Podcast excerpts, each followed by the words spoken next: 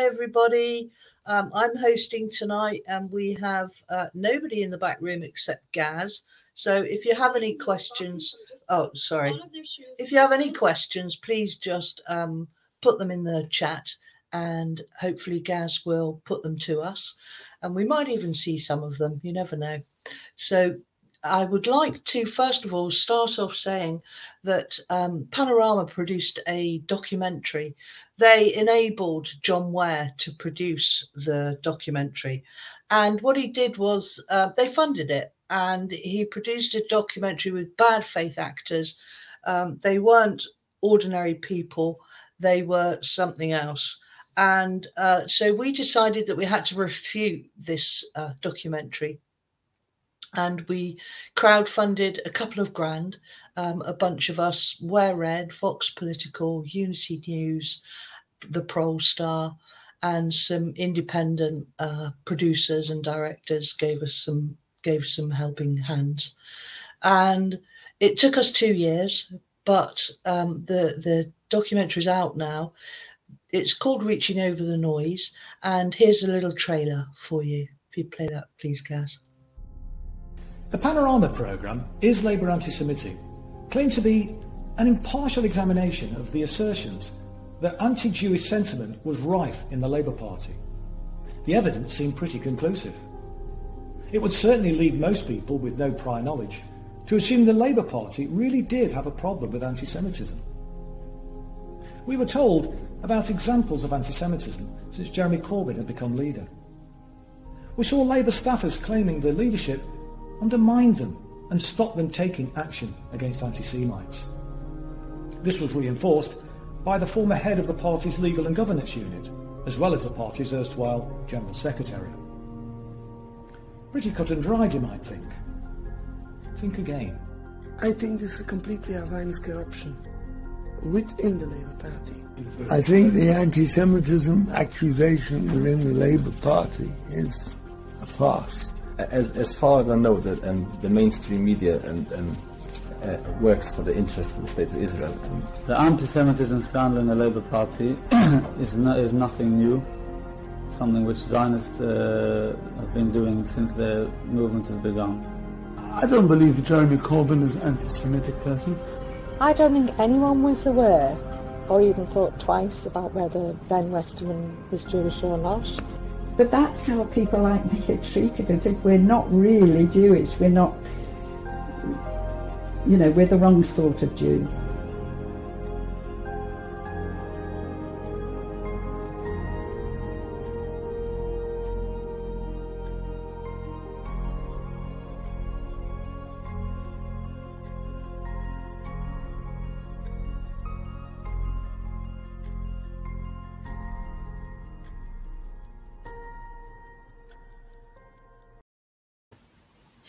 Well, uh, I don't know how shocking the documentary that John Ware produced was to all of you who may have watched it, but uh, we we'd all watched the lobby by Al Jazeera, and we knew the truth, and we knew that this was a Zionist attempt to to smear people, to close them down, to stop them speaking the truth and supporting Palestine.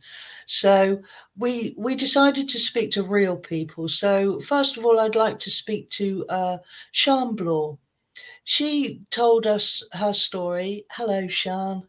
Hi, Lizzie. How are you? It's very strange being on the, this side of the camera being interviewed for a change. Well, when uh, I came to Manchester when I was filming uh, the documentary when we were filming the documentary and I was interviewing people. And we came to Manchester and you were you felt unable to come on camera at that time. Yeah I was and um... we really would like to hear your story or just a little bit about it. Is there one particular point that you would like to get over yeah, um, I mean, at the time, I was suffering with, I still suffer with anxiety um, over everything that happened. Um, it's quite a long story, which I won't go into uh, tonight, um, because we're we're only really interested in the panorama uh, documentary.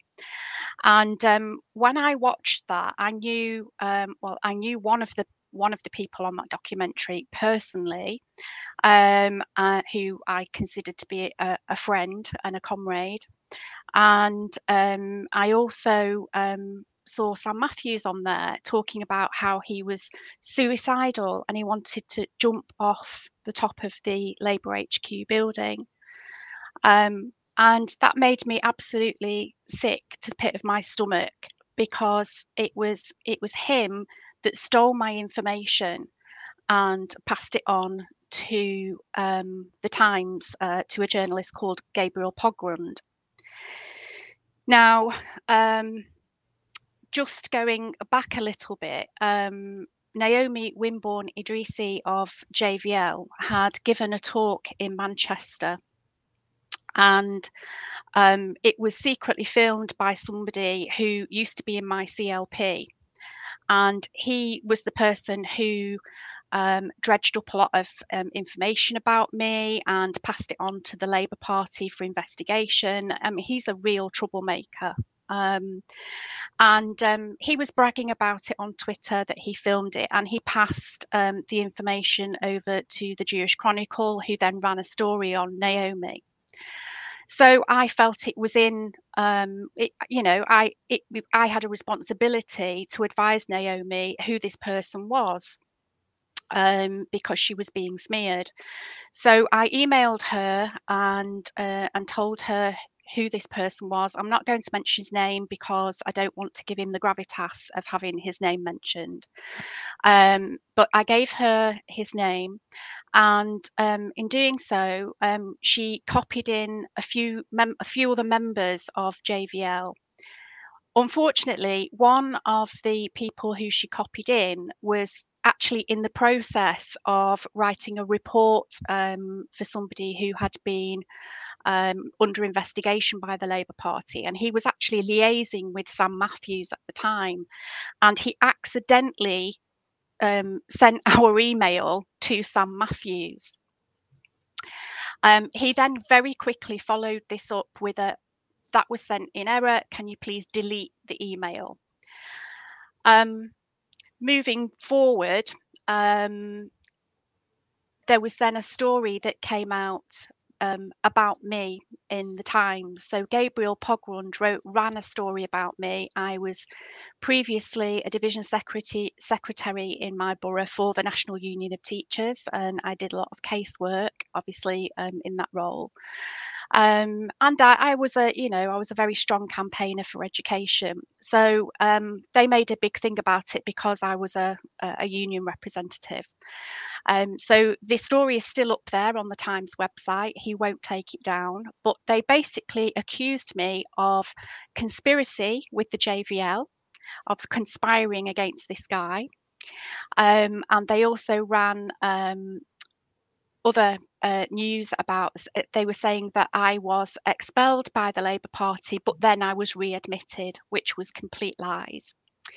Now, th- this guy in my CLP, he had originally, as I said before in the beginning, he had dredged up some information. He'd looked back on my um, social media and he'd found some really tenuous tweets that I'd sent out and cre- tried to create this narrative around these tweets that I was anti Semitic.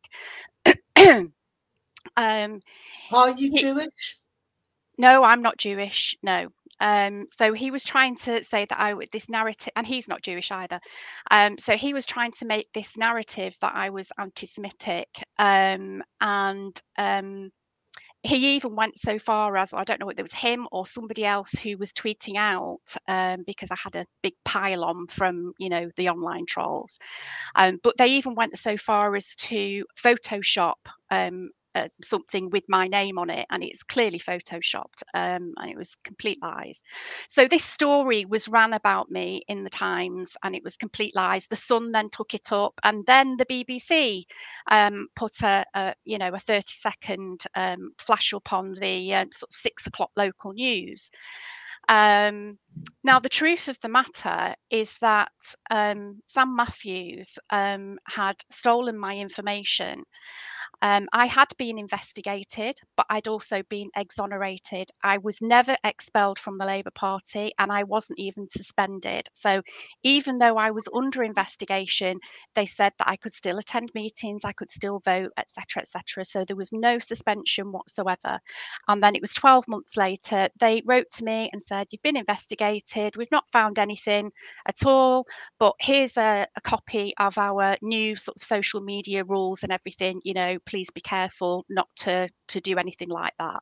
Um, so so that was the end of it. So I hadn't been expelled, I hadn't been suspended, and I hadn't been readmitted because I was always a member. Yeah. So um, and then um, about I don't know, if it was six to eight months ago, Gabriel Pogrund wrote a book called Left Out, and it was all about uh, the Jeremy Corbyn years. And there's a couple of pages that he dedicates um, to Sam Matthews um, and what actually happened. So he he talks about in his book that Sam Matthews actually stole all this members' information. He then passed it on to one of Tom Watson's advisors, who then dished it out to um, different journalists. Yeah. Um, and that's how they came by this information. How that made me feel, uh, you know, I have been suffering with anxiety. I was um, everything that I'd been through because I, I, I was agoraphobic because I was being attacked all the time. I couldn't even I couldn't answer the door. I couldn't answer a telephone call. I was scared for my kids, and I was suicidal. Um, you know, these people don't understand how it makes you feel and how frightened it makes you feel um, for your own safety and that of your families. So to hear Sam Matthews saying that he wanted to jump off the building of Labour HQ after he'd been given a golden handshake, so he'd apparently signed a non-disclosure agreement um, and got a payoff, and then after the Panorama programme, Keir Starmer, I believe, had paid him out a six-figure sum. Yeah. Um, and here I am with no job. Um, I can't, you know, suffering with anxiety. I can't actually put myself through getting another job at the moment uh, at all. I can't, you know, foresee that happening ever again. Um, it's left me very, very poorly, um, mentally poorly. Um, so I reported all this to the Labour Party and I spoke to their data protection manager, who was a lady called Cassie Mathers. And I had lengthy conversations with her about it, showed her all the evidence that I had that it was Sam Matthews. And she said that they were going to take him to court because he'd broken his NDA. Um, um, so um, they asked me if I would be a witness. I agreed. I wrote a witness statement for them. And then the next thing, um, Sam Matthews and Gabriel Pogrund um, are tweeting out uh, a letter that Sam Matthews had received from Carter Ruck, who was the Labour Party's solicitors, saying that he was a whistleblower and he was a victim and blah, blah, blah. Um, I then uh, then heard that the Labour Party had dropped the case against him. Um, so I tried to get in touch um, with the Labour Party. I phoned and phoned and phoned. Get, uh, Cassie wouldn't take my calls. I emailed. She wouldn't answer my emails. I contacted um, the ICO, before, the Information Commissioner's Office. And, was this uh, before Sam Matthews um, got his payout? Before Starmer was leader? Yes, it was. Yes. Yeah. When they were just covering everything up. That's right. Yeah. I'm, so, I'm really sorry to to cut the story short, but we no, it's fine. I've, I've, come to the end now, Lizzie. That's sort of like you know a, a very short version of a very yeah. long story.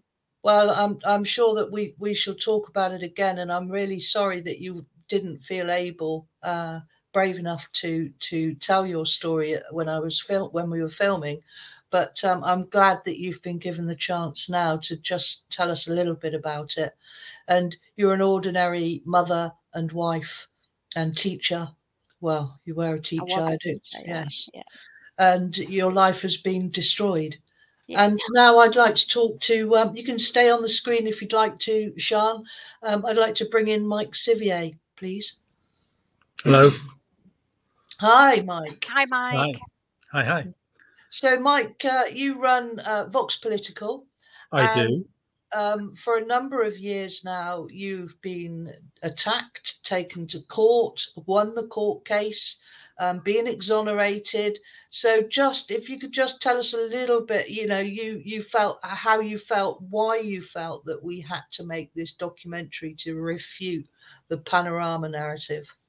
Well, I'm very interested in what Sian just had to say, actually, about uh, the the people at the Labour Party and Gabriel Pogrund at the Sunday Times. Sunday Times it was for me, uh, yeah. because I there was a story about me in the Sunday Times, Gabriel Pogrund again. I had no idea who it was in Labour who had passed the information on to him. Uh, so that's it's very interesting information that that, that came from Sian just then, uh, because that's a that was a missing link for me. Uh, when I took the Labour Party to court and uh, uh, under uh, information data protection law, they said they couldn't do anything because they didn't know who it was who had passed the information on to the press. Yeah. And see, I was skeptical. Fact, I had no know. evidence. Hmm? In fact, they did know uh, who it was, but they were in the midst of just uh, covering over that bit. That's right. They were under the carpet with it all.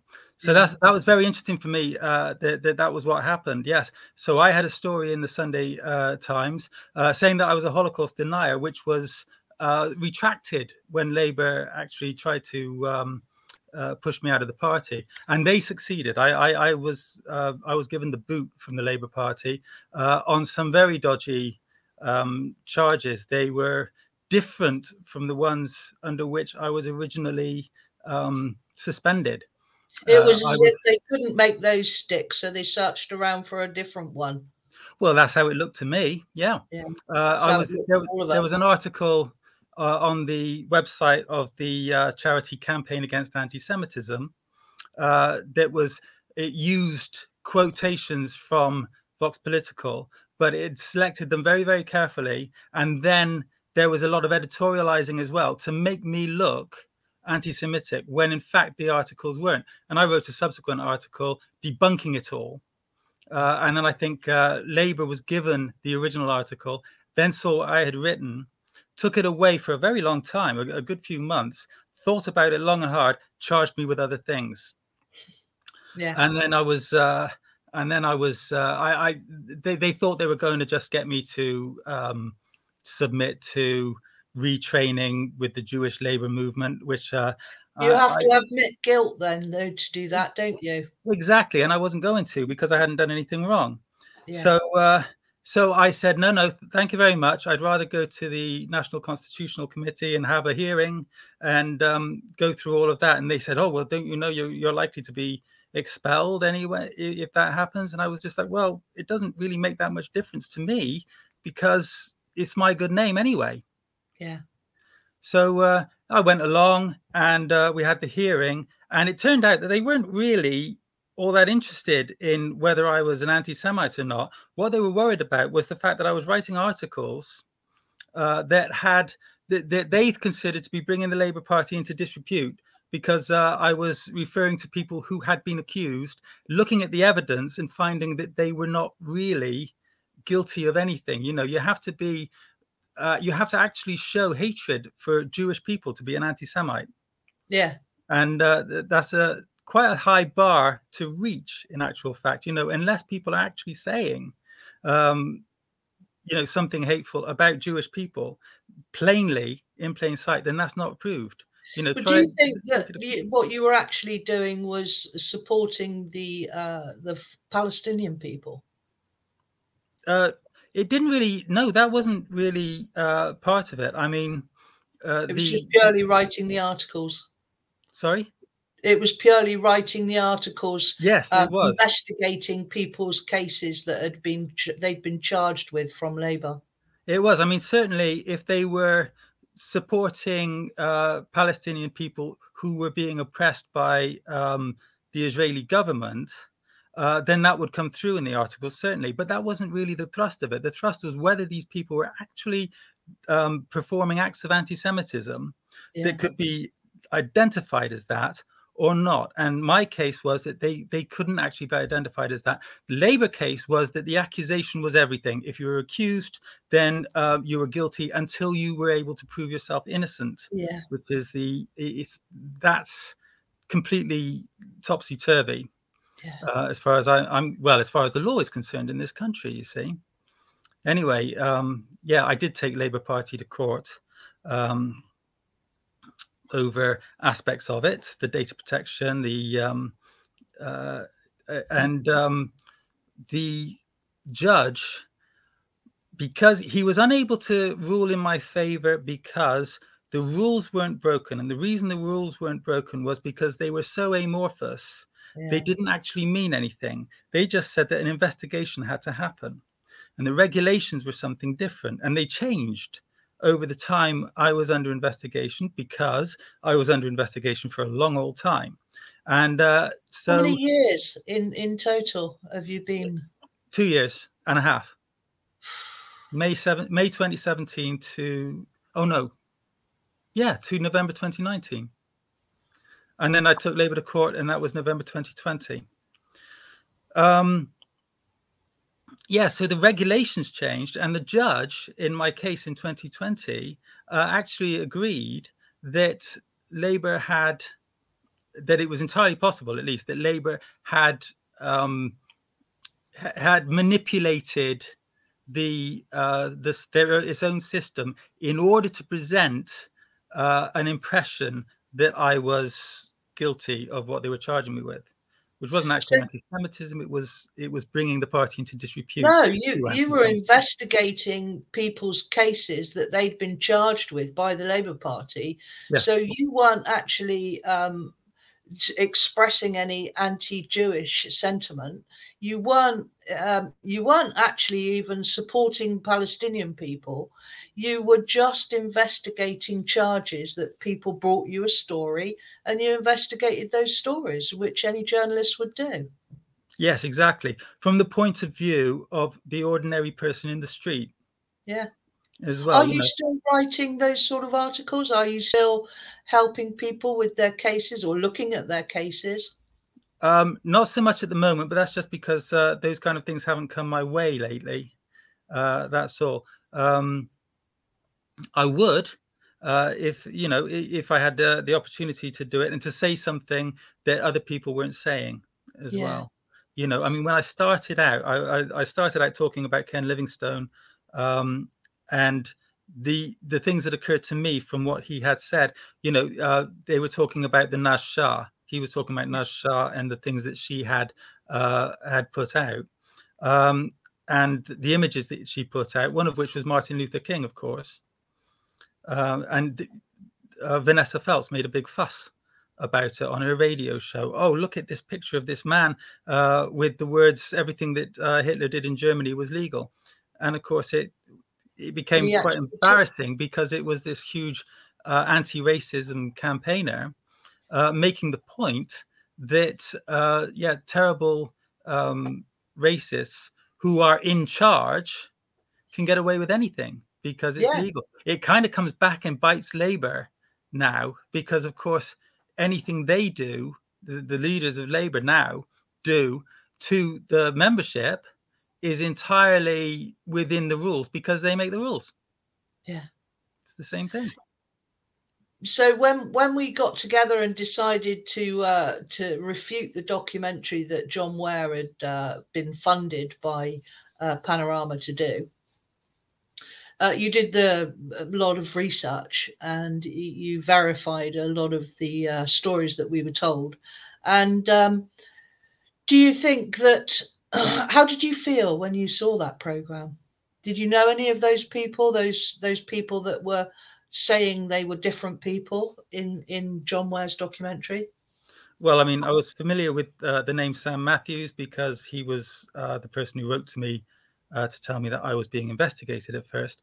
Um, but uh, really, a lot of those stories were um, individual cases. Uh, you know, they all had um, their individual stories to tell. You know, so there was the one person who went and dealt with Liverpool Wavertree. There was another person uh, who dealt with another constituency. So they talked about that, even though they were all in the same office uh, and they were all doing, um, you know, the same things. And I think that they're um, they were all singing from the same song sheet.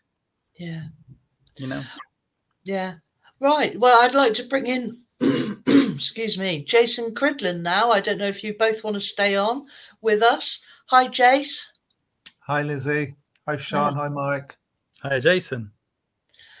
Right, so you, um, Dorset Eye, and you, you're on the map, aren't you? Tell us a little bit about the map. Yes, um, we were sent that three years ago. Um, basically, it was it was a, a map of identifying. Um, I think it was the the, the Jew crew alongside anti-Semitism. Dot, wherever it is. Yeah, the campaign um, against anti-Semitism. Yeah, um, and they decided that they would identify specific individuals that they believed they had valid information on, or at least they Everybody. said they did. Yeah, if you, and if you weren't on that map, that was not right. Yes, everybody was on that map with yeah. their names and addresses. With their names and addresses, absolutely. It came as a complete shock because I got a phone call one night from somebody who was very emotional, and she started telling me how she was on the map, and I was sort of listening because obviously Dorset Eye is, is, citizen media, so it's about you know the public's voices, um, listening to people's stories, listening to you know events and experiences that they have, and if they want it to be published, then that's what we do. And so you know she was reeling all this stuff off, and then suddenly she said, "And you're on the map too." Um, so having listened to her experiences and, and trying to digest it, um, suddenly I was, you know, taken aback by the fact that she was, you know, revealing this type of information. Um, my instinct wasn't really to, you know, jump up and down. Really, my instinct was really to try and get some information together and the map together and get it out there for for the public, really, to to be made aware that this type of thing was going on. You know, using allegations which were you know, I, I, can only speak for myself, but I can um, also can speak on behalf of, of, of, most, if not all, of the people who were on the map that it was absolutely it was spurious rubbish. Yeah. Um, but it, we know, Lizzie, that it was part of a a campaign. It was, you know, the panorama program, the map, and all that. It was just lots of little tentacles that were all yeah. taking place around the same time to create a, a holistic picture that they wanted to present um, outwardly so that they believed that by doing so, Jeremy Corbyn um, and this project would get nowhere near power. Yeah. And, and unfortunately, you know, it, it, just became as a part of the puzzle. So by yeah. the you know the corporate media and social media, day in day out, throwing out anti-Semitism, anti-Semitism, anti-Semitism, yeah. it, it it put doubt in some people's minds. But one thing we also need to remember, of course, is that um, Jeremy Corbyn, even in 2019, got over 10 million votes. Yeah. So, and Boris Johnson got just over 13 million votes. Um, and most of that election was determined by Brexit yeah. and getting Brexit done. So I actually doubt very much whether this crusade that took place from the Zionist hawks in Israel, the corporate media, the trolls on social media, the establishment, the Conservative Party, and the right wing of the Labour Party. They put in all this energy and all this effort, and loads and loads of people were suffered as a direct result, especially psychologically. And in some cases, they've taken their own life. It has to be remembered. Yes, yes. But it played a very, very, very small part, in my perspective, in the actual election result because it was much more about convincing people that Boris Johnson was going to get Brexit done. Yeah. And, and, and after four years of oohing and ahhing and, and, and the, the Remainer versus the, the, the Leaver, you know, this, this conflict, this civil war that was almost taking place in the corporate media and social media, in families, um, that became the deciding factor the anti-Semitism thing was just part of the process of undermining Jeremy Corbyn because whenever he went out and spoke to people, he filled the venues, he filled the fields. He did. Whereas the Tory leaders, for example, would probably get, you know, five dogs, three middle-aged white people and, and a lot of and a lot of rotting fruit. We used so, to put memes out, didn't we, of uh, phone boxes uh, saying next next meeting here. Yes, absolutely. Yeah. So all this psychological damage that was done to people was was was part of a process, but yeah. it's as I said before, and just to undermine it, it played a very insignificant part, I think, in the end, in terms of the election. Well, for for my part, I still get um, I I still get people very very angrily uh, shouting at me, "You mustn't um, put put an article from Dorset Eye on Extinction Rebellion Network because they're anti-Semitic, of course." And it's like, how can people still not have fathomed that out? You know that that that was part of of a, a strategy that they employed, which was very successful. I was hoping, we were hoping that Ellie would have joined us. Um, Ellie was on the map and uh, she had a car firebombed um, uh, so because uh, people found out where she lived. And she had a car firebombed. She's a Jewish family, you know, but the like the lady said in the trailer, the wrong kind of Jew. So uh, Zionism used to be a very tiny bit of um, the Jewish uh, religion or the Jewish nation. I'm not sure if it's a. I'm I'm not Jewish and I don't know many Jewish people. Before all these smears and attacks um, on people, I I wouldn't even have known as much as I do now because you know like I wouldn't even have known who of my friends were Jewish or not and I wouldn't have thought to ask them because it's absolutely irrelevant. I don't go around saying to my friends are you Catholic? Or are you are you Hindu? Or are you you know what hmm. what it's got nothing to do with whether I like the person or not. Absolutely nothing. So um, we we we got together. Um, well, Jason and Mike and several others of us um, that they they couldn't come on the show because they can't be named and they can't be identified. Um, and we worked as hard as we could to to produce the documentary. I hope you all uh, go and watch it. It's on YouTube. Gaz will put the link. I think is I think the link's in the uh, in the bump that comes with the uh, with the show. So when we decided that when we watched this program, we were just all up in arms. What do you want to do? You remember what it was like at that time? Let's go back to Sian. You know, when that first came out, were you spitting feathers? Were you, you know, just absolutely lost?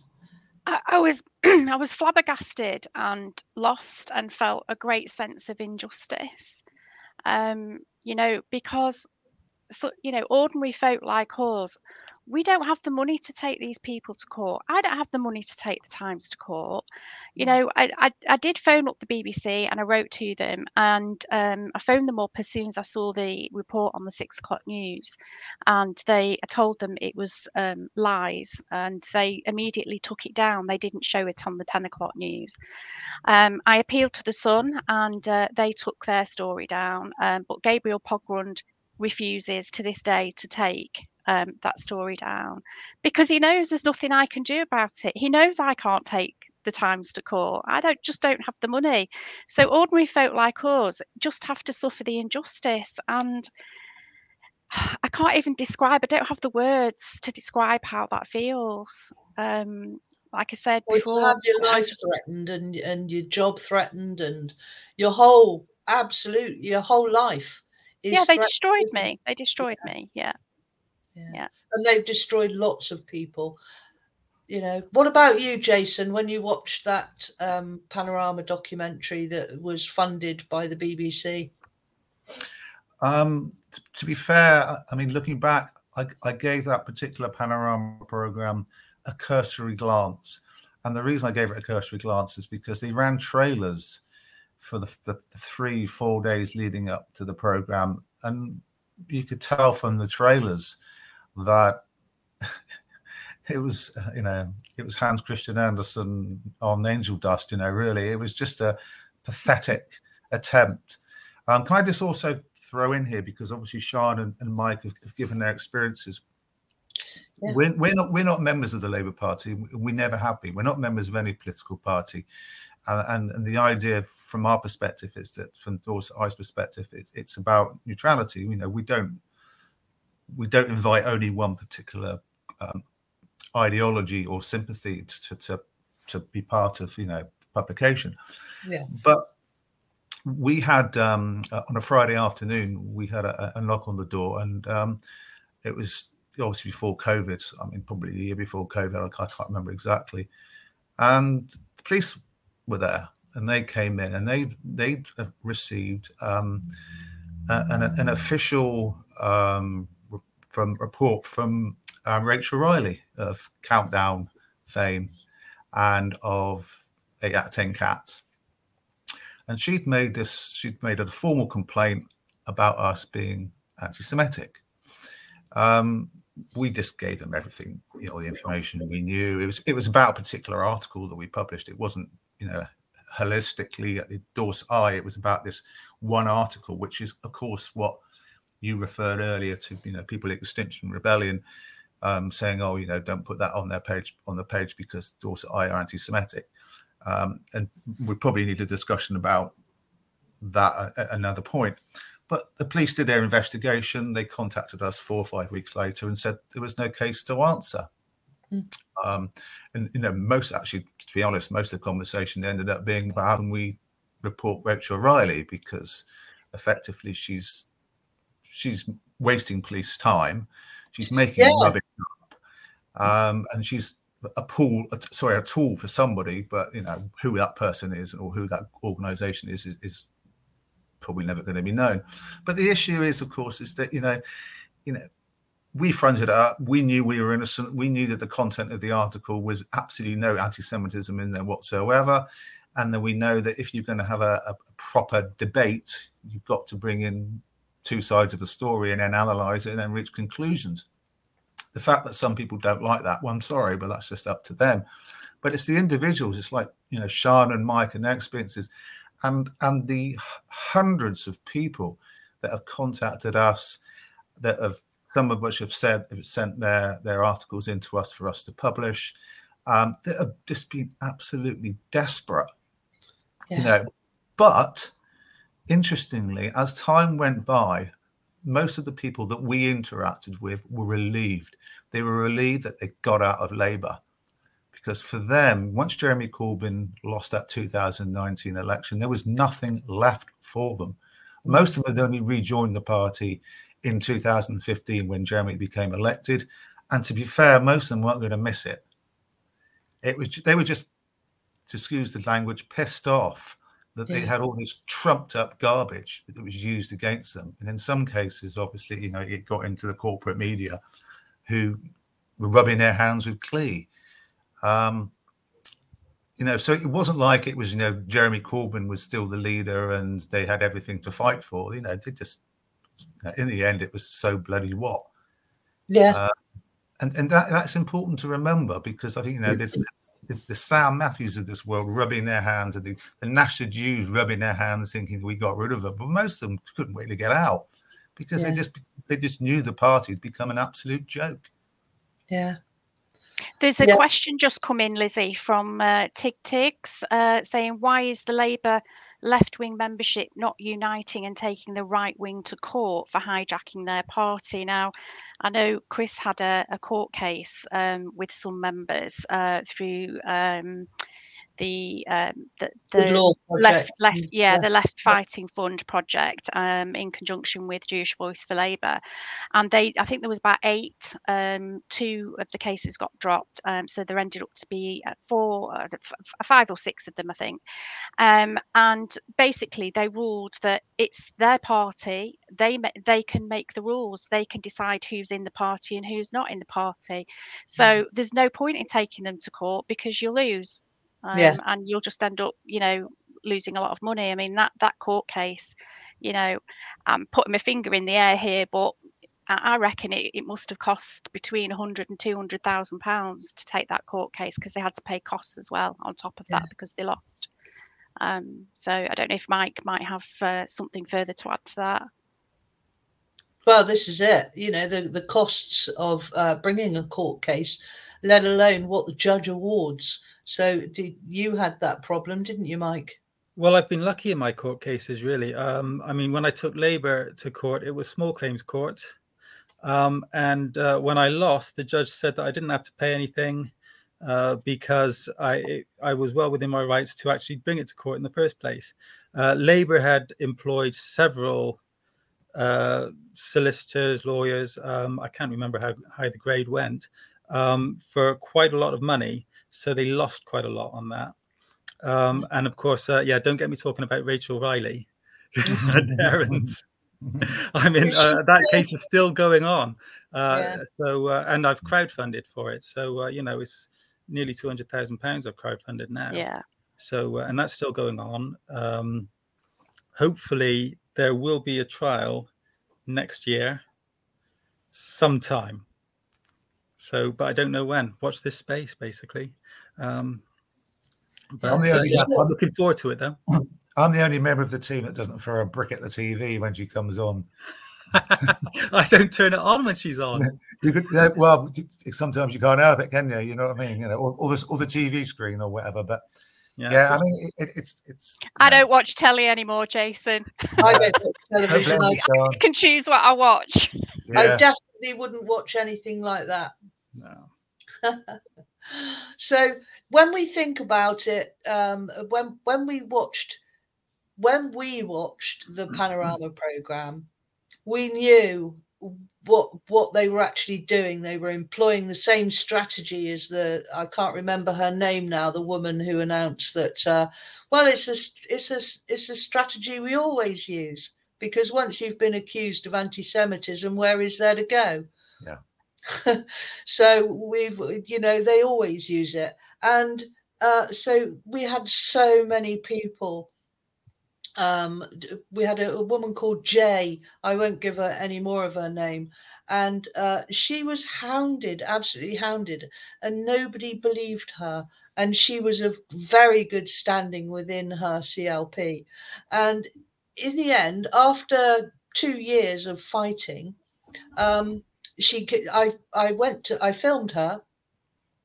We filmed her, and uh, afterwards she started crying and i said why why are you crying? And she said because because you listened to me. And that was the first time anyone had listened to her. Uh, and you know uh, i won't say believed her because it was so it was absolutely true what she was saying but just just to hear her because nobody had heard her before. Yeah I, I, I agree with that lizzie. you know it's um I had to pay a counsellor to listen to me. so so yeah it's it's really important. It's important to be able to you know I, i'm doing this now telling my side of the story now just i mean hopefully it'll make me feel better. I can finally get it off my chest you know nearly three years down the line um, and hopefully try and sort of heal some of this anxiety that i keep suffering with. Um, somebody's put on um, a post on here saying the Conservative Party have just announced that they are going to be outlawing BDS. well, not surprising, really.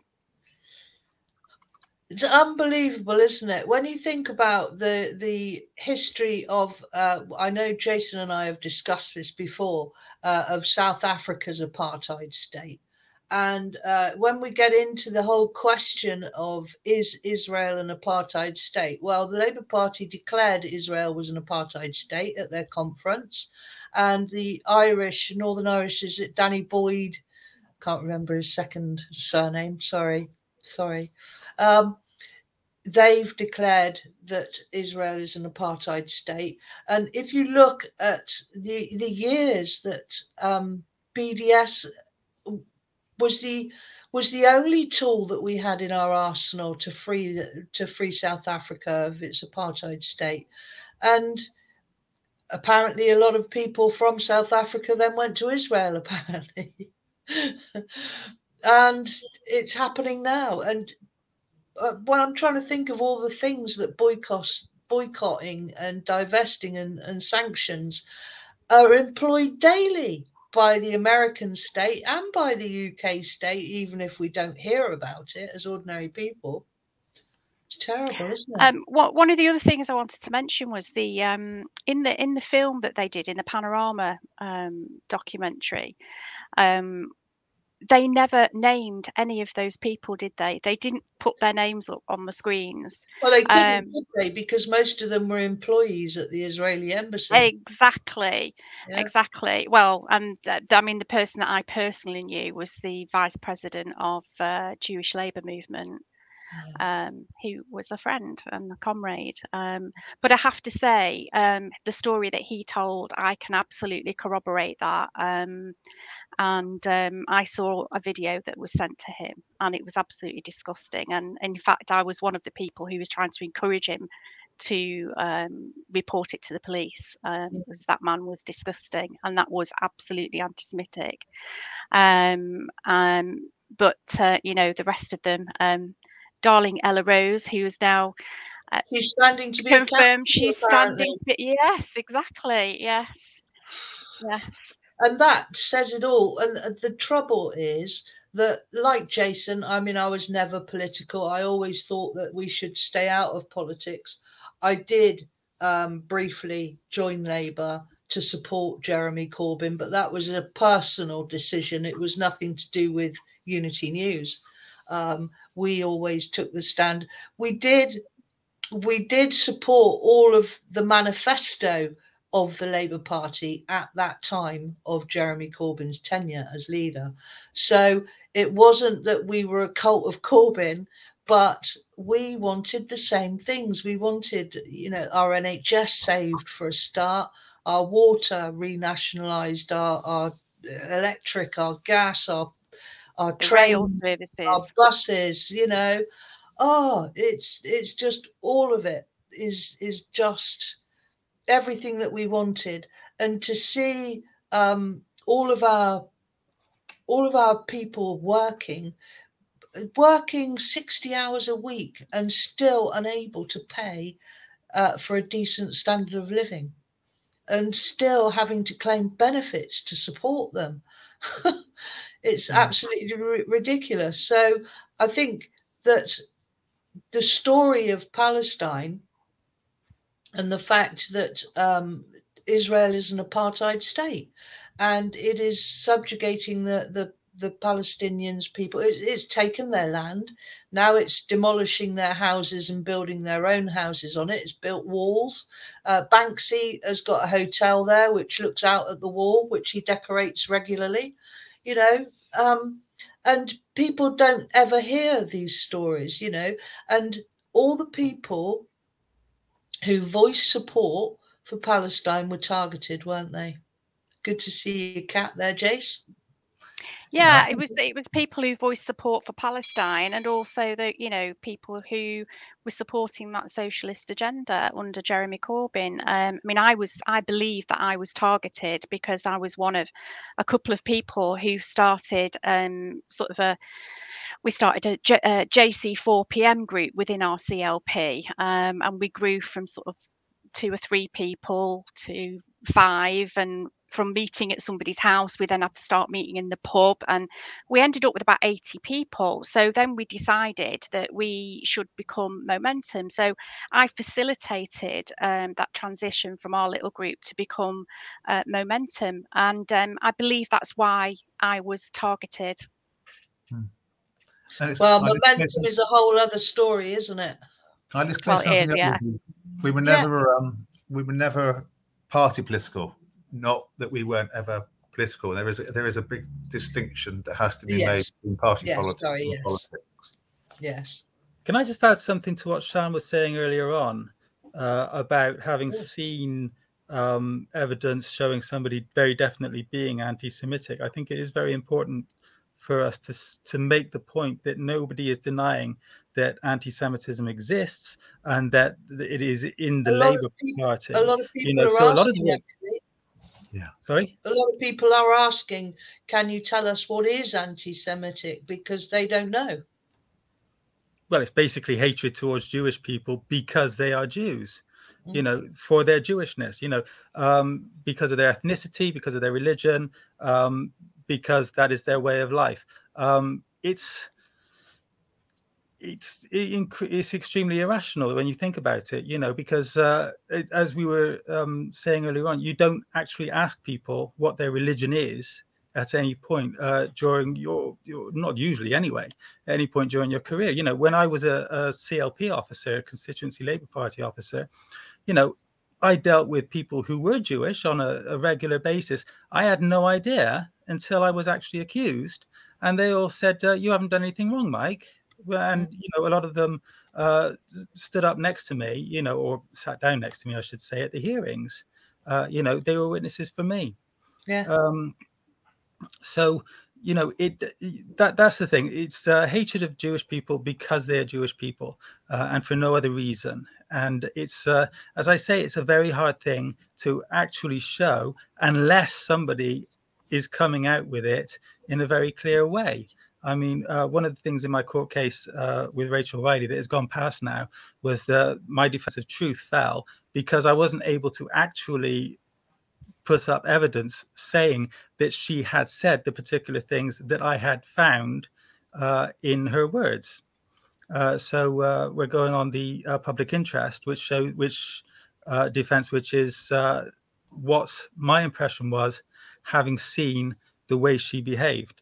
Uh, so uh, that's the way it is. But uh, to say it was truth, to say uh, and putting it back onto anti-Semitism, to say somebody is being anti-Semitic because of their behavior, and you know they have said something like uh, with Ken Livingstone saying that um, Hitler, or well, the Nazis had an agreement with the German Federation of Zionists in order to deport Jewish people to what was then British Mandate Palestine. To say that that was uh, that was anti-Semitic, to say that he was saying that Hitler was a Zionist, is several steps too far.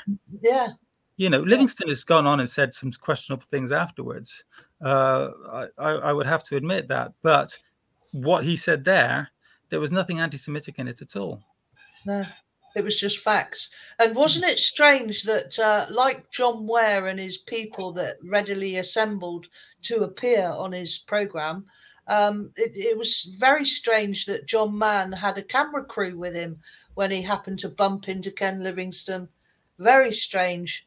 And oh, and, they're now they're now anti-Semitism czar the Tory Lord. For the Tories. He's, he's a Tory Lord, yes, and uh, that says it all, doesn't it? And the other one is Toby Young, um, he's got he, he's got a very very questionable uh, agenda.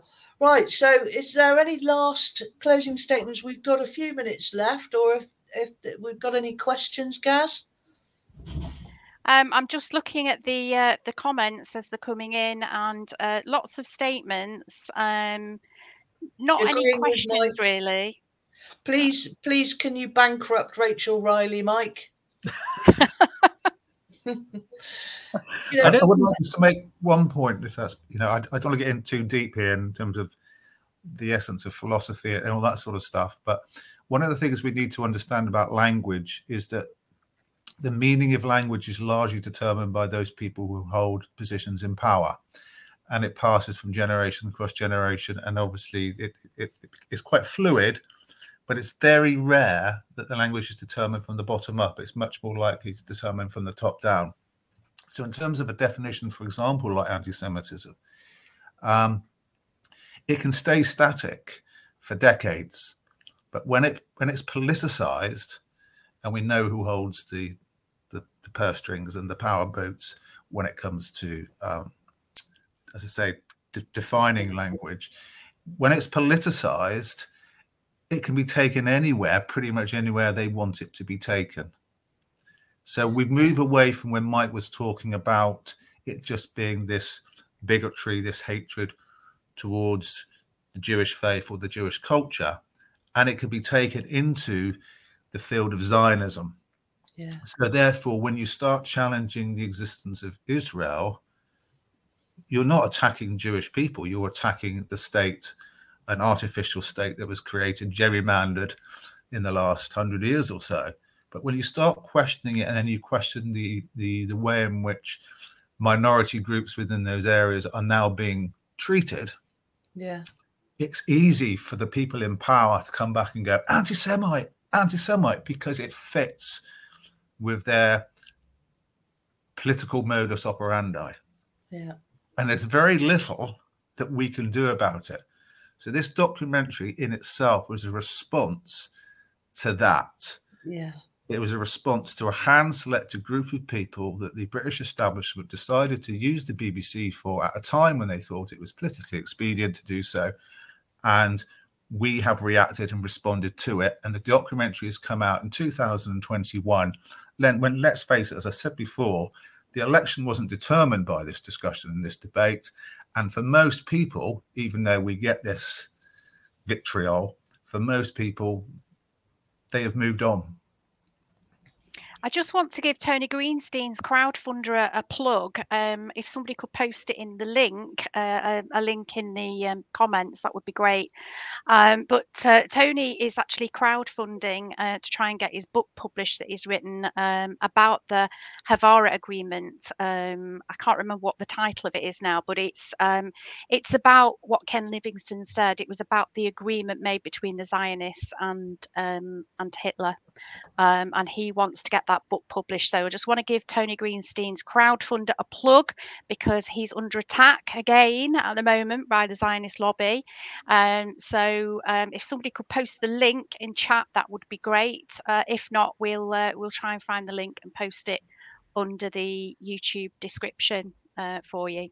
And of course, that's a, that's his historical statement of fact. Yes. You know, it, it actually happened. It's been well documented for 60, 70 years we know about it. We've known about it. People have been taught it in, in university lecture halls. But suddenly it became persona non grata. And suddenly it became a tool in which to beat people who repeated it. Yeah. That's the really, really scary thing. Yes. I mean, when I was looking up um, my background information for Ken Livingstone, when I was researching all that, um, I found information about the Haavara Agreement in the Jewish Virtual Library you know that doesn't that say it all? Yes, mm, absolutely does, Mike. yeah. And yeah. uh, somebody's saying on the chat about uh, John Mann being um, anti anti Roma as well, anti traveller, anti gypsy, and that it's strange how the tables get turned, and the people that are calling us anti Semites are the ones who hate other people. Well, they're projecting their racism onto other people, onto yes. anti-racists. That's exactly yeah. what they are doing. Um, mm. You know, they point the finger at us anti-racists when they're actually the racists. And you know, there you go. John Mann, he, he is a complete racist, and he's um, he's well known for it. He's put leaflets out in his constituency about it um, yeah. against the the Gypsy and Roma people, and uh, and there he is fighting for Zionism. Say no more. Right, so we've got a, a, minute left. So I'd just like to say thank you very much, Sian, Jason, and Mike, and all those people that uh, didn't feel that they could come on and uh, speak about their stories. But we we sympathise with you and we sol- we show solidarity with you. Um, I think that the the film is on YouTube. It's called Reaching Over the Noise, and the reason uh, that the music's a bit loud on it, um, sorry about that, but we did it on a budget of two grand, and um, also it's called Reaching Over the Noise, so we had to have a bit of noise for you to reach over.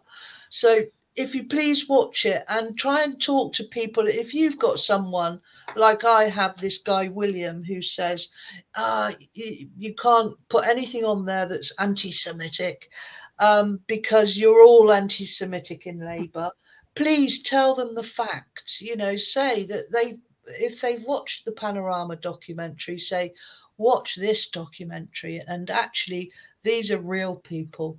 Those people weren't real people I think it's worth finishing off as well that, you know, something really, really poignant. And that is that there are many far right governments growing up now around Europe, yeah. not only around Europe, but in different parts of the world. And Nazi Germany didn't come around by accident. Nazi Germany came around because of propaganda yeah. and repeating lie after lie after lie. And there are many similarities of what we are now experiencing today. Yeah.